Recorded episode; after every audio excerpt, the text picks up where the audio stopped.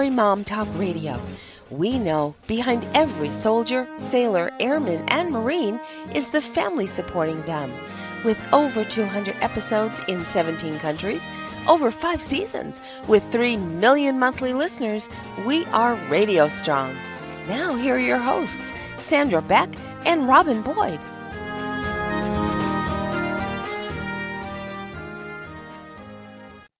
Everybody, this is Sandra Beck, and I'm here today with Robin Boyd and Sharon Silver, and we're going to talk about summer.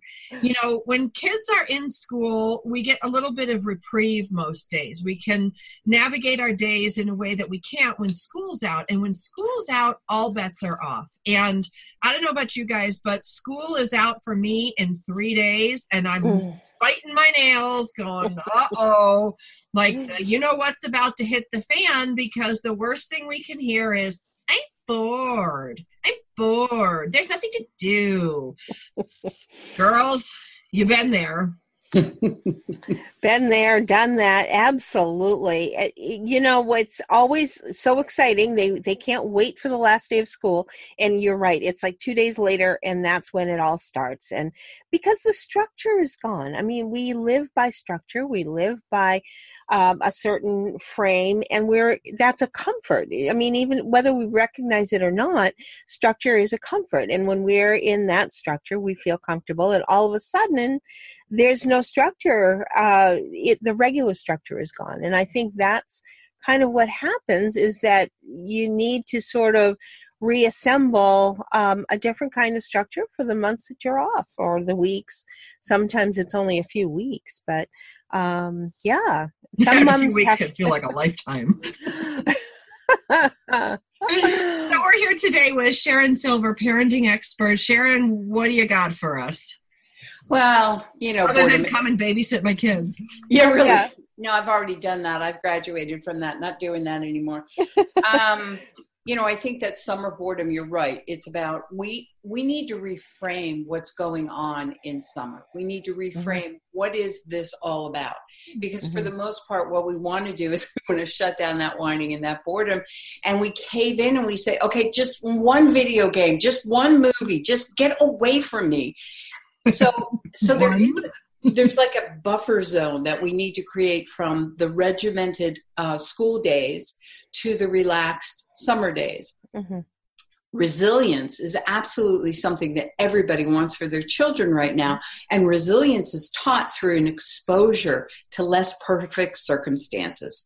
So when your kids are whining and when they're moaning, that's the moment, that whining and moaning, that's the moment you want to capture that's where you want to be mindful. That's where you don't want to fix it for them. You want to reframe that and say, that's motivating you to finding something else about yourself. Mm. So you really want to think about can we shift the definition of boredom from something that kids, that parents need to fix for kids to letting them be bored. And I can hear all the parents listening screaming right now. Oh, you come be in my house when they're bored. Go ahead, I dare you. Well, but you know what? When I was growing up, we were bored. We lived in the country. There was a lake in the summer. You know, you could go in the lake, you could fish, you could, but we didn't have more than three television stations. We only had one TV in the house for like 10 people. We didn't have a phone. We had to literally walk up the hill to the Christian camp and use their payphone. And nobody yeah. died. Yeah, yeah, I mean, you know, I I'm a little older than Sandra, and it was the same thing. There were only three television mm-hmm. stations. They were owned by the parents. I mean, they held the remote. We were never allowed to yeah. touch it. Hmm. Um, my mother said, "Out, get out, come back for lunch, come back for dinner, see ya." Well, that gave us the neighborhood to just play in, but these days we can't do that. So how do we create that same learning opportunity for our children and that freedom within the bounds of safety because that's always the complaint that I get. Life is not as safe as it was then, and I honor that and I hear that. But you have to change your mind about what you're thinking here because you have to realize that if you capture, if you mindfully look at boredom, what you're going to see is a life skill that's unfolding because boredom in the brain creates creativity that's the the the Mm. inertia you almost have to go through in order to find creativity. And creativity gives you the opportunity to learn how to listen to yourself.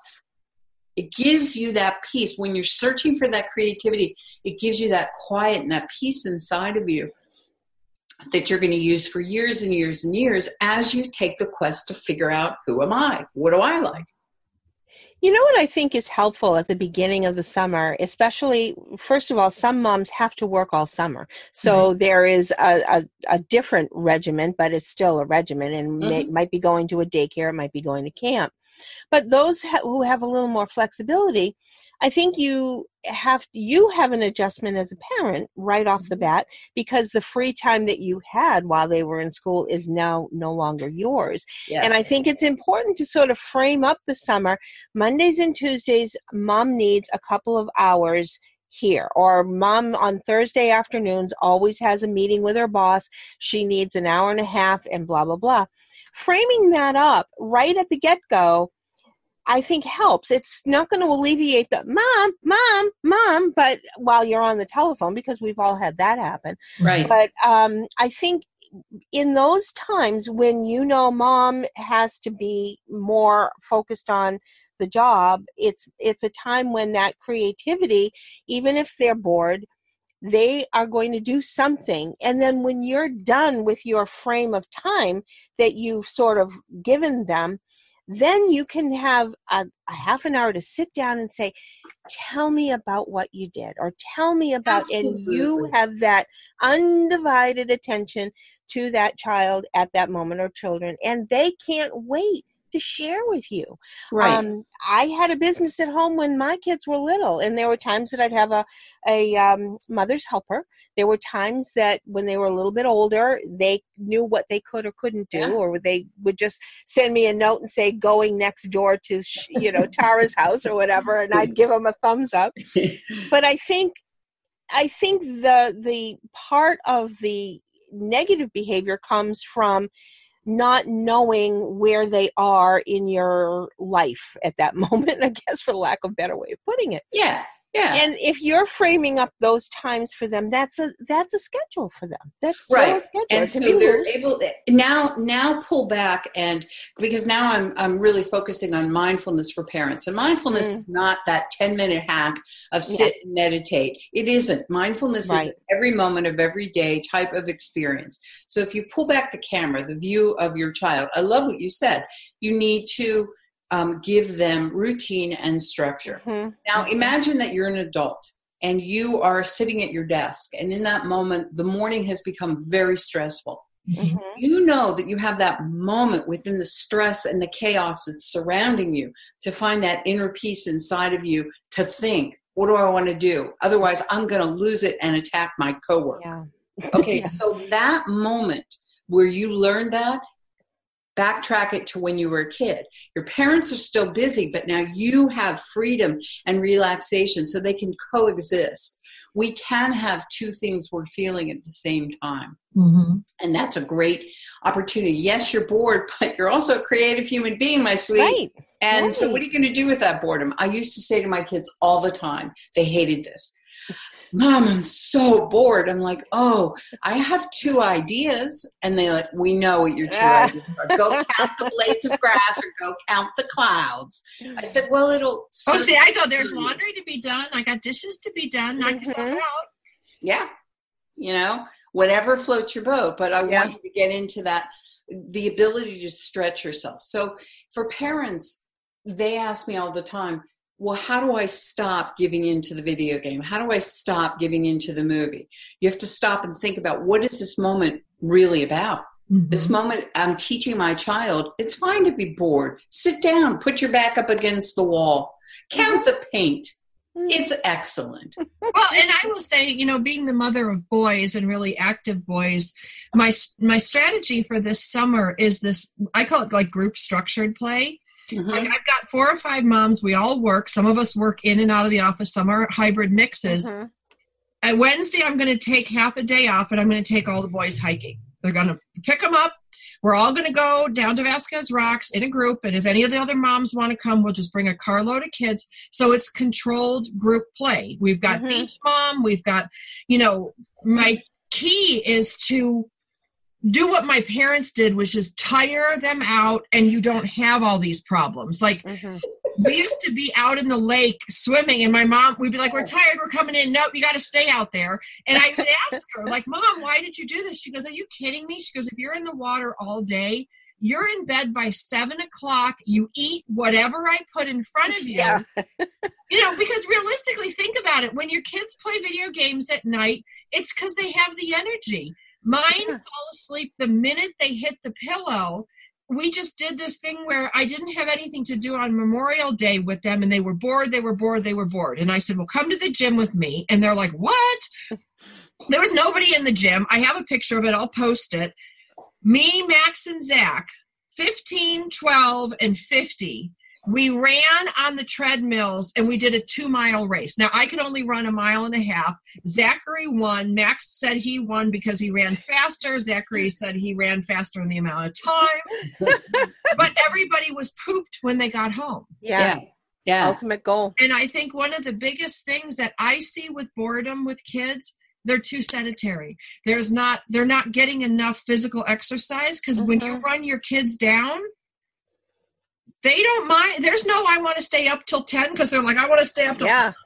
I know. I, I, there was no way that I could stay up whenever we ran. We, we lived in the suburbs, but they were not necessarily full suburbs like they are now. So if we decided that we wanted to go get some candy, it meant a one mile walk to the candy Mhm. store and back. And that took several hours because we were slow and we were eating candy. And our parents knew where we were. Yeah. You can't do that today. So we wonder why children are so addicted to the video games. One of the things, if you look at it like the way that I'm starting to pick apart things and look at it from a bigger perspective, what you recognize is that children have the opportunity to completely emotionally distance themselves and relax when they do video games. So they're seeking a relaxation moment. They're seeking, I don't want this regimen. I, I need time to unwind. I need to be creative. Mhm. So if you take what their need is and fill it outside the video games, then maybe we have more success. But we have a real problem with these video games because it's not only getting in the way of communication between family members, it's getting in the way of communication where we're learning about ourselves Mhm. Because we are looking for input to come in constantly versus going into ourselves and finding what we need to find for ourselves. Mm-hmm. Now, do you find this also? Because I look at both my boys play these role playing team games, and they get together with five kids on a Friday night, you know, and everybody knows where they are because they have to coordinate, and they have their headsets on, and they're they're they're playing these team games. Do you find, like, to me, I see the benefit in team building. I see the benefit in cooperation. I see them fight and argue over things and resolve it. So I think there's some benefits to some of these. And this is my big nerd doing this. More often than not, he's not going to run out and shoot a basketball because he's going to trip. You know, it does give. Am I wrong in thinking some of this is like a team sport because you've got kids that are interacting? I'm just playing devil's advocate. No, I can't say that it is a team sport. I can't say that it isn't. I would rather see them do those active games with video games and the team sport component because they're too sedentary. I mean, I'm having an issue myself because I'm always here answering parents' questions and coaching and writing. And so my life is too sedentary. And Yeah. I don't want to see that passed on to the kids. So that would be the one thing um, that I would say. Um, you yeah, know, I mean they play basketball and volleyball and they play the my kids play all those things but it Yeah. was more for me was to try and tie the video games to what you've already accomplished during the day Got in it. other words you have to go outside for several hours you need to do any homework or read a book for several hours all of that gets done before you're ever allowed to have that paddle in your Got hand it. Got it. um, now, both my children grew up to be tech nerds. So they played video games from the very beginning, and their goal always was to beat the video game and be able to figure out what was behind it. Yep. And it was a race to beat the video game. It rewired their brain to the point where that's what they do for a living. Yeah. I Um, can see that with my older one, definitely. and the truth is that we're the generation that's caught between something new that we're learning and our feelings of, of what it used to be. Our Well, children are not. I They was put on the no computer. conflict. I was put on the computer in first grade. So I don't know. Bragger. no, but I mean, I don't I don't know what it's like to exist without technology. I don't know. You know, I remember down at the lake and stuff, you know, when we were little, but I was already doing homework on a computer in first grade because I had, you know, we had dyslexia in our family and it was easier to type than it was to handwrite certain things. So we we were actually put on equipment for a specific reason. Um, No, I remember when the Mac first came out, and my husband had to change something inside the Mac. And he called all his friends, and there were a bunch of men standing around my husband at the desk. The women were standing in the doorway. And I looked at them and I said, They're more concerned about the Mac than they were when I gave birth. Do you see this? you know, I mean, it was just like, oh my God.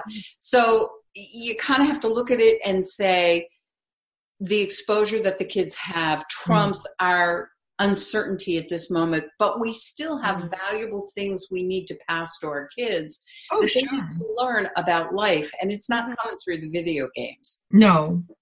No, and I had some interesting phenomenon with my own kids because we were a big Wii family. You know, we like to play Wii tennis and Wii Yeah. everything in our Yeah. living room. And Mhm. my kids went over to friends of ours who had a real tennis court. And they knew the game, they knew where to go, but they didn't have the maneuvering of the body because they hadn't played it.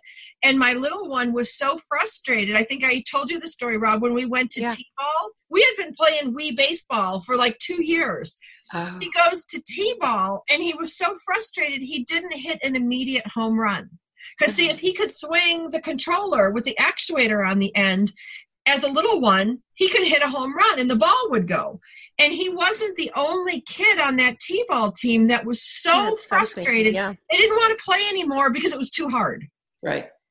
Well, you know, I was at a baseball game um, over the weekend for my nephew, and he made it to the playoffs, and we all showed up as a family. My son and I were talking about that, and we were talking about um, everybody, all the kids were talking about the video games that they like to play, but then they had to really stand at their position on the field, and they had to Mhm. find their way down inside where they could really focus. So we talked about uh, with the rest of the parents, it was kind of it's more important to teach your children how to find that focus when they're doing this. That's the goal. As parents, we are our children's emotional coaches. Mhm. And so we have to pull the reins back and we have to say, no, honey, I do know what's best for you. And right now, that's not okay. So we're going to structure it this way. I mean, you really just have to sort of look at what it is that you're trying to teach your children and then extrapolate that a little bit, expand it Mhm. a little more, and say boredom is actually a developmental achievement for children. We never think about it. We think because we have to hear the whining and we want to shut it down. But if you turn and say, What are you learning here? You're learning how to access your own internal thoughts. You're Right. learning. I mean, I learned as a child that I love to take a book and climb the tree in the backyard, lay down, and read the book. To this day, trees, you could put me up against any tree and I want to climb it. And I'm 60 years old and I'm going to climb that tree. Um, and I love to read. But I never would have found that out if somebody had constantly filled me up with activities. Mhm. Well, and I think, you know, there's also the what I see with my kids is they need that mental rest too. Mhm. Because both my kids have Kindles, they both have Chromebooks for school. They go to a STEM school. They use Babbel on their phones in school in class. You know, the language they put their headphones in, they do their language repeating. Both of my kids Mhm. use their iPhones for school Mhm. they use it for their language thing. So when they're not doing anything, like this was the fun thing, like the last birthday party I had, I blew a stroke because they I have this beautiful ranch I live on, two acres with a in-ground pool, a play area to the side, like a kid paradise. And these little you know whats were all sitting on the picnic table underneath the awning because it's the only place that was shade from the sun from their phones. They're all on their phones. So I went out with a basket and I said, "All right, dump them in here, dump them in here," and they all threw their. This was one of my kids' birthday parties. I took all their phones away, and it took probably an hour. I had footballs out. I had water toys out. Once they got going, they were gone. Right but it was like an old car getting started. And then one of the moms called her kid on the phone, and I picked up and I said, Yeah, I took his phone away. And she's like, Well, what if there's an emergency? I'm like, Well, we all burn to death. What do you think? I mean, you're. you know, you want to watch him? Get over here and sit and watch him in the pool. He's a 14 year old kid. Like get over it. And she did. She came and she got him. She's like i don't want you taking my phone you, the phone away from my kid. And i'm like well how about if i put it in the bottom of the deep end? Would that help? You know just insanity. Yeah. but the kids needed someone to break the cycle of digital mm-hmm. mm-hmm. to move over to play Mm-hmm. Yeah, and did you see how long it took them to move their brains from digital to play? Yes. And that's the whining and on board, and that's that moment. So if you reframe that and you look at that and you say, okay, so I've made my decision, here's a boundary, and now I'm going to stick with it because I know what's best for you, but I am anticipating and preparing for a full hour of, Mom, mm-hmm. this is horrible. And then it goes away. Yes so, as parents, you think that your demand is going to achieve what you want it to achieve instantaneously. You're not in. You're not folding in the emotional expression of their uncomfort. You know, well, yeah. I mean, yeah. the first you know, one to admit my kids are tech junkies. You know, you take the phones away, you take the things away, they start to twitch and jerk like they're having the DTs. You know, they don't know what to do with themselves without a digital device. And it right. does take them sometimes upwards of an hour to detox mm-hmm. enough to be able to shift gears. But I have to admit, you guys, I'm the same way. I'm a tech nerd. I program for a living. Mm-hmm. I have, I'll just say it. I have an Alexa in five different rooms. I can be right here. See it, girls, sitting over here. Alexa, set an alarm for me today at 3.30 to end the show. There she goes. I have one in the kitchen. I've got one in yep. my bedroom. I've got one in my bathroom. Like I have nine computers in my house. I yeah. have a triple screen. I call myself Iron Sand. I have the same setup in my bedroom when I don't feel like getting up and coming downstairs to my office. you need to come to my house and rewire it, please. Yes. When I go to my dad's summer place, which is on a lake in upstate New York, where we just got Wi Fi and it has no real television and there's nothing for miles but cornfields, four days, girls. Four days it takes me to come down off of mm-hmm. Texan mm-hmm. there you go. being I'm okay to go in the canoe and leave my phone. Right. I cannot go in the canoe and leave my phone. I have my water Ziploc bag that I hang around my neck because heaven forbid I miss something out on the water. Four days. I clocked it. I'm going to do it again this year because I think every year it gets longer as we get older.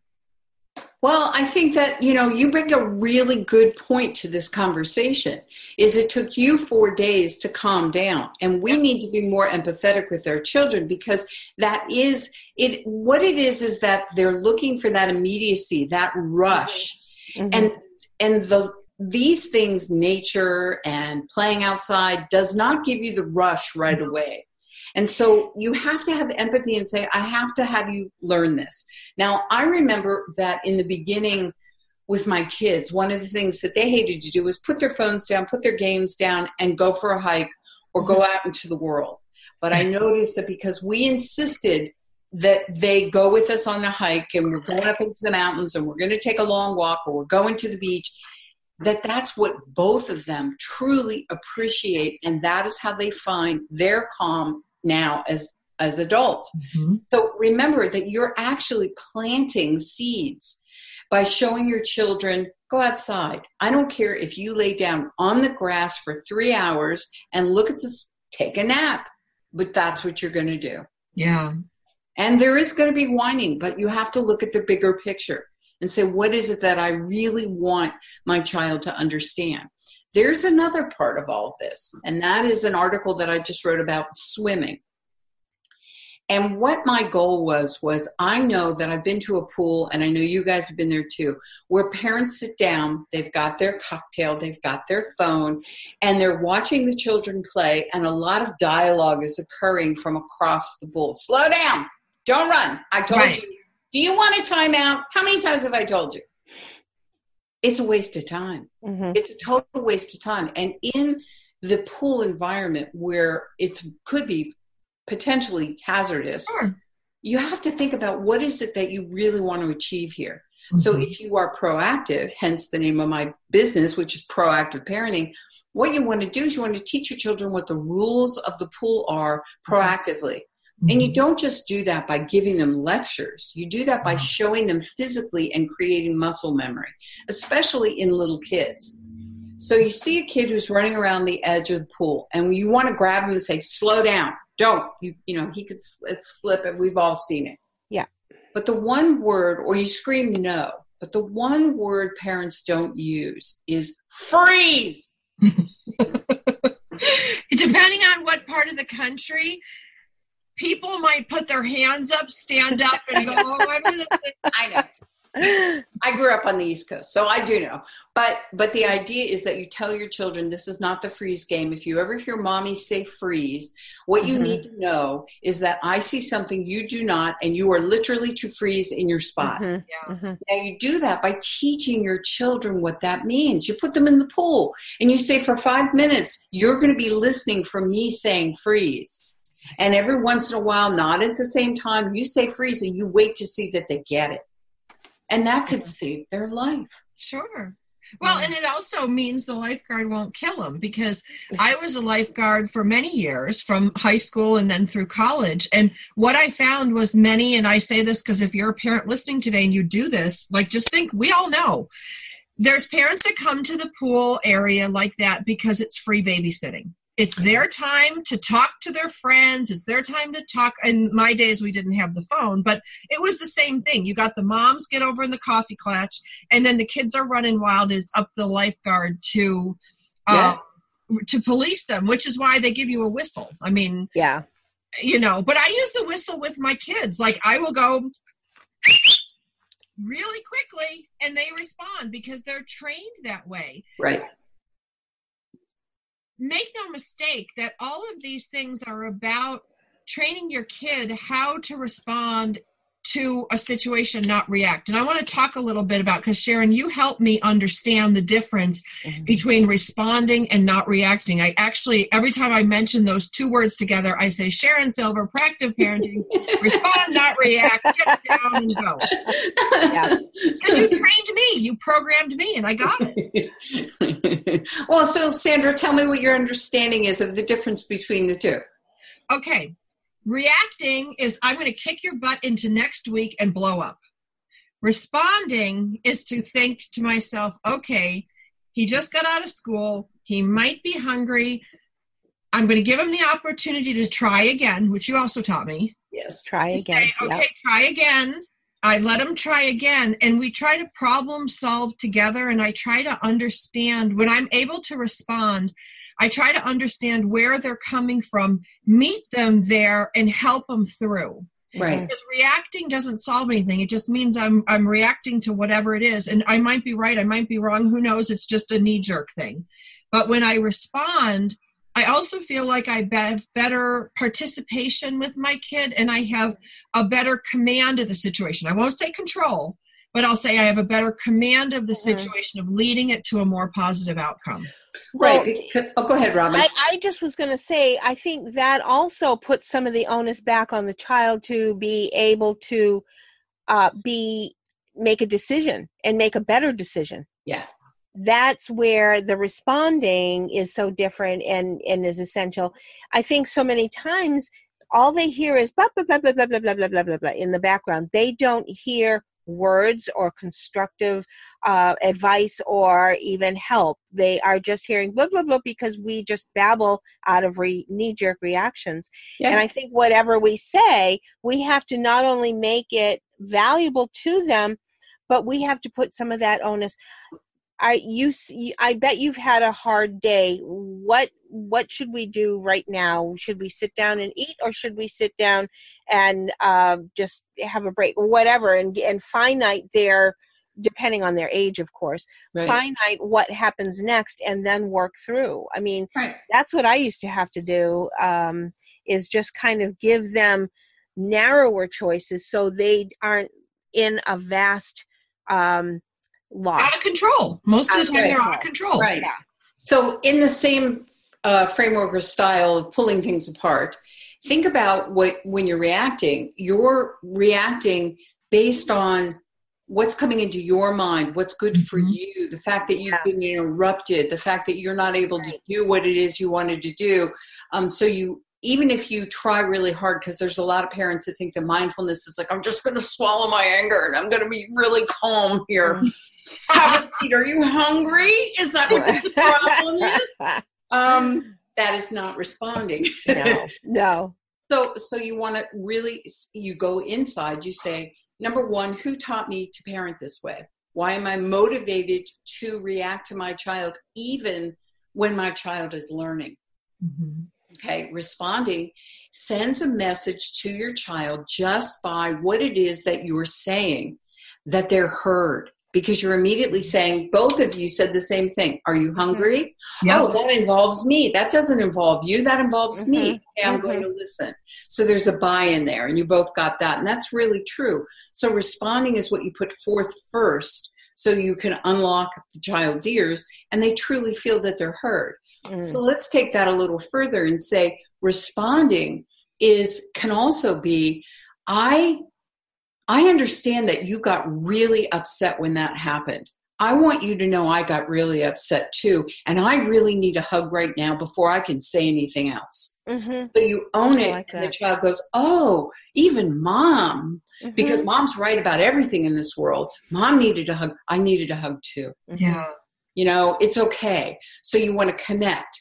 So there are four points that I'm now taking out into the world and speaking and talking corporations and moms groups and places. There are four things that I think parents can really use for mind, mindfulness. One is to release. You want to release your um, here one second here let me make sure that i'm not double talking here we want to release what it is that you're feeling you do that by your breath you do that by stopping because every parent in the entire world absolutely knows when they're about to react. Yeah. We can say it comes out of our mouth, but we can feel our heart pounding. We can feel that our breath is just not there for us. We're thinking about what we're going to say next, not what's going on with the child. I mean, so it goes on and on and on.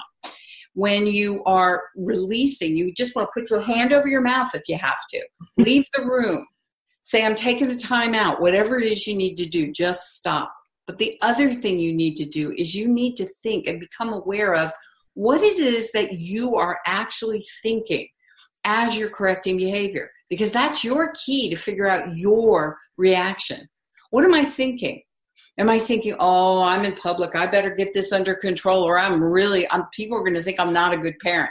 Mm-hmm. Boom, a reaction. Okay? So think about what is it that you are thinking.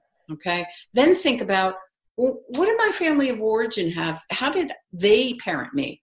Was there harshness, intensity? Because that's what my bottom line foundational psychological profile is that you shut down behavior by reacting. Mm-hmm. Okay. I love Dr. Shefali, and she says, Are you parenting from um, from your childhood wound or are you addressing your own child's needs? So you want to pull that apart if you can. Wow. Yeah, because basically what happens is your wound is created by the mere fact that you were offended as a child in this circumstance. Personally, I could tell my own story. I had a thing with my kids when they were teenagers that I would, um, they used the wrong tone of voice with me and I was all over them. And it was a trigger that I couldn't shake until I pulled it apart. I realized that I got yelled at for having an attitude too. Mm-hmm. And so I was offended as a child by the way I was treated. No one would listen to what I had to say. I was just shut down. I came from an era where children were to be seen and not heard, period. So my offense became my soft spot. Mm-hmm. My offense as a child became my wound. That wound was triggered by my children so I could heal it. So it wasn't something to shut down for me, it was something to be aware of. And once I said, Ooh, that's actually my wound. Sorry, I don't need to yell at you about that. I'll deal with that personally. I was more able to respond. Okay, does that make sense? Yeah, that's really powerful when you stop and think about it. I mean, how many parents who uh, were traumatized by a dog, let's say, in in their childhood, and um, I have a family member who was that very same way, and uh, with cats, and the minute they would walk into our house, they would just react so vehemently every time the dog or the cat would come near the child yeah. as a toddler that, of course, that child was growing up fearful of animals not able to handle it.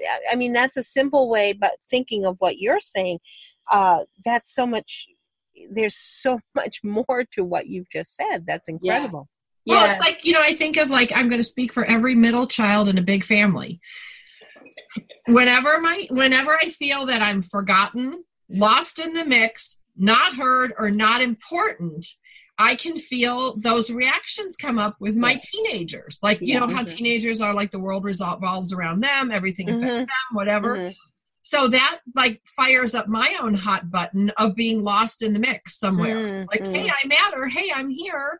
Right. And I find myself actually saying those words to my kids. Like, hey, when you ate all the blueberries, like a whole big tub of them, $8 worth, you forgot that the rest of us were there. And then my older one will be like, ah, you know, I don't really like blueberries that much. I'm like, I know.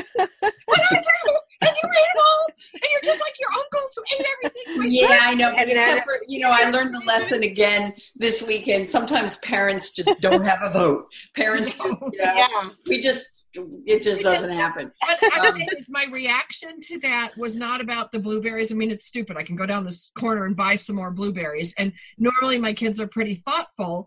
So it wasn't about that. It was all about me being a 10 year old girl at the dinner table and my brothers hoovering through everything. And if my sister and I didn't get our hands in there, it was gone and gone right. forever because we were not a big wealthy city family we got one bag of Oreos for like weeks. Yeah.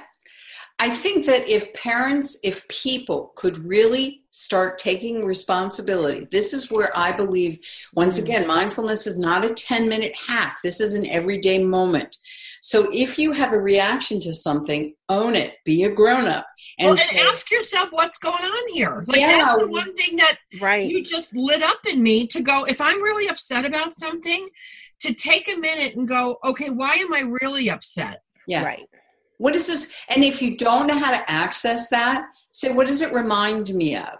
Okay. And if you do not introduce yourself to yourself, if you didn't get that opportunity as a child through boredom, which is what we're talking mm-hmm. about, then mm-hmm. you have the habit of being able to go in and have yourself, your spirit, your higher self, whatever you call it, the little voice on your shoulder say, uh, let me just remind you what happened when you were five.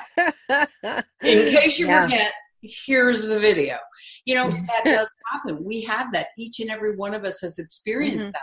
Where all of a sudden you go, why? And a few minutes later, you got a picture in your mind telling you the story of why. Yeah. yeah. But if you don't allow your children to access and learn how to do that, and it comes from boredom, then as an adult, they're not going to know why did I react. Right. And so that's number one. And I think that that's an important connection to the story that we're talking about today, which is boredom. Well, and I think it's important to talk to your kids about it because, mm-hmm. you know, Sharon, a couple of years ago, we did a show, you and I, and I remember this because I had a conversation with my kids after about yelling. Like they're both yellers, and my mom and my sister were yellers, the rest of us weren't. So yelling to me causes me to freeze. I mm-hmm. don't think about anything. I don't do anything. I get afraid and I just stop like a pillar assault. And so my teenager at the time, pre or a little young teenager, 13, 14, I said, look, when you yell at me like that, first of all, I don't like it. But second of all, you're never going to get what you want because I just freeze. Grandma did that, aunt, you know, so and so did that and it doesn't work for me and this is why so if you're going to yell at me know that you're never going to get your way you're never going to get anything but if you mm-hmm. talk to me in a way that i can listen to you, it'll help. And that really Mhm. did help. That really did Yeah. because I explained to them why. Because he's like, "Are you even listening to me?" And I'm like, hmm Children need to understand that they're going to learn a lot about themselves by seeing the different shades of who you are. And when Oh, you are able to say the truth of who you are, which is another enormous part of being mindful, is that every parent has the right to say, you know what, that does not work for me. Mm-hmm. You know, that really, when you do that, this is what happens to me. And that's where I learned try again. Mhm. Try again, darling. You know what happens to me when you shout at me. So try again. So you use your mindful parenting authority. You're stopping, you're giving your boundary, you're giving the child an opportunity to learn and to Mhm. have a do-over, which, you know, who who lets kids have do-overs these days? and I think that's so important because you're not severing the the Right. issue at all. Right. You are reframing the issue to be readdressed in a different way, and I love that. I Correct. love that. Yeah. well, it I'm does like- take time. Like, let's be Mhm. honest, this type of parenting takes more time. Mhm. It does, but it takes more time in the beginning and it does not take more time at the end. It does not, when you parent this way, you're not dragging it through for months and years. You're not having to recorrect and recorrect. Right. You're also stopping yourself from having uh, emotional exhaustion because Mhm. you simply sit back and go, What would I say here? What am I going to say? You want your children to do what I call, and this one I name myself, pull it through the brain. when I ask you a question, I want you to think. That has many wonderful um, side effects. Number one, it moves the brain from being emotional and reacting impulsively to having to do some thinking. When they answer the question that you ask them, you get an opportunity to see how do they view this? What is their reality? What life skill do I need to teach them? Yeah. So, you know, we need to stop trying to shut down and have quick fixes for parenting because Mhm. we're forming a human being here. Mhm. But it is not as exhausting as you think. It's No. actually more energizing because when you see your kids changing and you witness their aha moment, you go, I am so good. I Well, but you also get insight. Like another one that I've been doing lately with my older teen, he's 16 or going to be 16, is sometimes I'll go, oh no, what happened? Because he'll come home and he'll have all this like rage, ready to beat on his brother or go punch something at the gym. And he's making a sandwich and kind of slamming things. And I'll walk in and I'll just stand there and he'll look at me and I'll go, uh oh, what happened? Mm. and just that little gentle uh-oh what happened he will and he's not a talker he will start telling me well the girl said this to me and she made fun of me and i thought da da da da da and if you just listen Mhm. you actually get to to know your kid because one of the Mhm. things girls i've noticed over time is a lot of parents don't know their own kid Yeah. Oh, so true. So true. It is. And I, here's a real quick, I just want to, to give you a quick tip about getting kids to talk. Mm. Michael Gurian has done a great deal of research about the difference between female and male brains and the wiring. And one of the things that they said, which I love and it works so well, if you want a boy to listen to you, stand beside him and do something else with him. If you want a girl to talk to you, put a chair directly in front of her, look her in her eyes, and go, Talk to me, babe. Yep. Mhm. Mhm. Mhm. We have had so many great Super Mario conversations with my younger one There you because go. he really doesn't like that one on one. I think it's too intense for him. But if I sit on the couch next to him while he's playing Super Mario and I'm flipping through a magazine, Right. we can have the most Mhm. intense magazine or Mhm. intense conversation. Conversation. Yeah. I'm not even looking at the magazine. I'm concentrating on what he's saying, and he's playing Mhm. Super Mario. And it's like there's a defense down too. Yeah, and for males and males, for dads and sons, go out and play some basketball because males need that physicality to be able to release the emotionality. Mm. So you want to, you know, go out and do something, and then it it just comes rolling out. In Yeah. my day, it was a drive in the car. I would say, you know what, I need help. I didn't need help. I would say, I need help because that's going to be a couple of bags worth. And I would make sure there was a detour. Oh, you know what, that road, I remember there was something on that road. I got to go around here. I would take a detour. I'd be in the car for an hour and a half. Oh, But yeah. boy, oh boy, would those guts spill. And you Oh, hear everything because they're, you know, it's a little different now. Of course, they have the, the devices in the car now. But that was my thing. And that was my way of getting the kids to talk because there wasn't any other uh, stimuli around them. It was just yeah i mean car. i think i think sandra's idea of a basket when you get in the car with your phone not until we Yeah. get home sorry we- Yeah. this is our Yeah. time yeah. i don't care if you sit and say nothing yeah, then we've had a silent Yeah. ride and that's just fine with me but this that's is our right. That's right. yeah I used So to I do that will- with I'm my gonna- high schooler.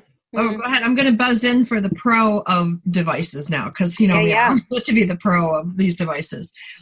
I find, and we have about five minutes left to the end of the show, ladies, that when my boys are really struggling with something that they want to talk to me about and they're afraid, they can text me.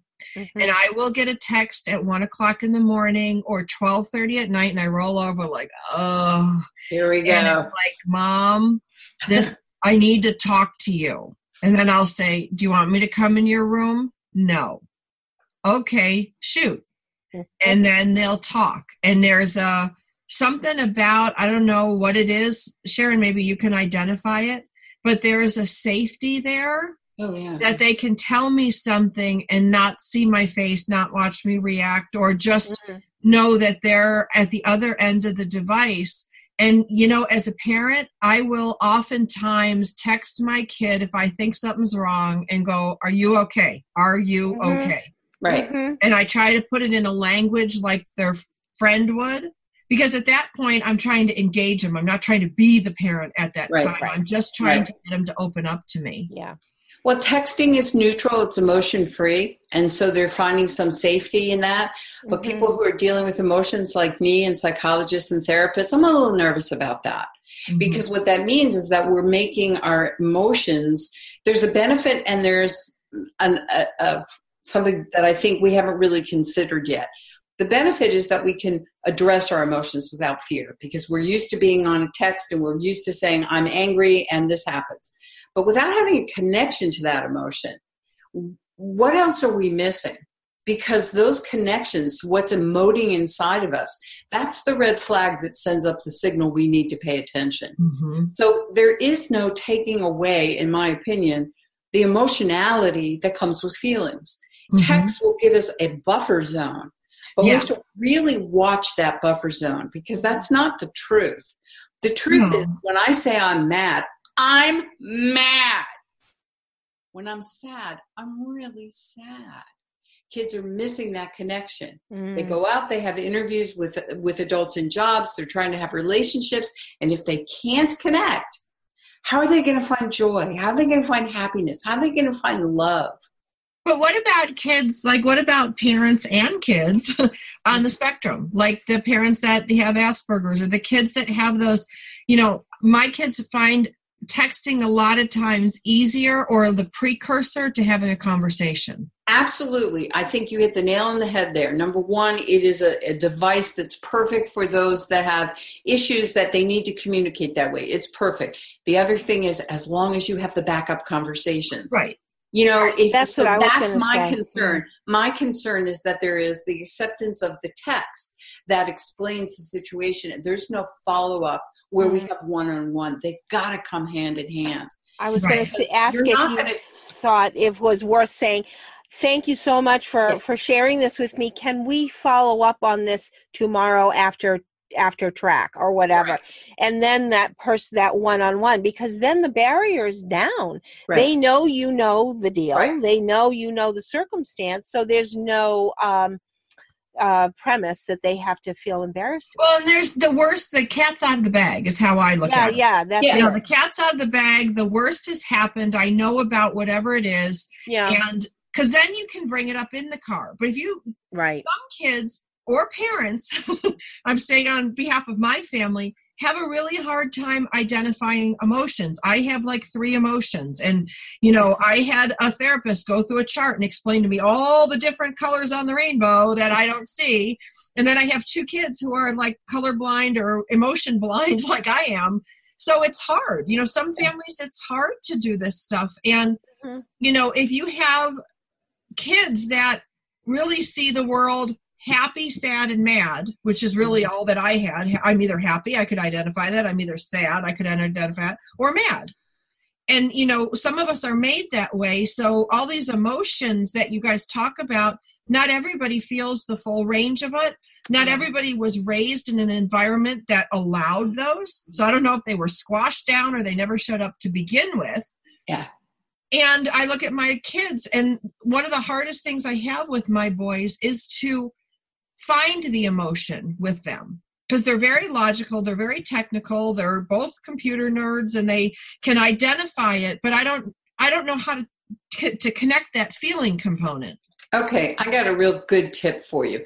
The thing that would probably help here is introduce to yourself and to your sons the concept of feeling two things at once and start stretching them a little bit to see if I'm mad, am I furious and sad at the same time? Am I angry and um, snarky? What am I feeling? Because it's never just one. So start peeling the layers of an onion and say, you know, the possibility exists that I'm feeling two things at once. I need to look at that for myself so I can get used to that. But when I am uh, angry because someone has said something to me that wasn't kind. I feel defensive. I feel sad. I feel um, like I'm not capable of being in this relationship because I didn't spot it. I had my mouth run wild. Um, you know, so I feel many different things. And the other thing I feel is I have this incredible need to resolve it in order to come back yeah. to peace. So that's a feeling too. I get really uncomfortable until things are resolved. So I had to look at that over the weekend and say, where did I learn to be so uncomfortable with non things that haven't been resolved? I mm-hmm. found where it came from. It was a dangerous thing for me as a child not to resolve things and shut them down right now. If I didn't, I was hit. Okay, so that barrier, first of all, it was it was like I was inside a tub with a shower curtain around me. So if you can't find those feelings, say, okay, I'm inside a bathtub. I got the shower curtain around me. What's preventing me from pulling the curtain open a little bit and peeking through? It's it's a journey. It's a journey. okay. journey. I need to I need to wrap us up. Uh, we've got Sharon Silver at proactiveparenting.net, Robin Boyd, and Sandra Beck. This has been a great episode, you guys. I can't wait for it to air, and I can't wait for us all to come back together. Take thank care. you thank for you. having me, and thank you for visiting Proactive Parenting.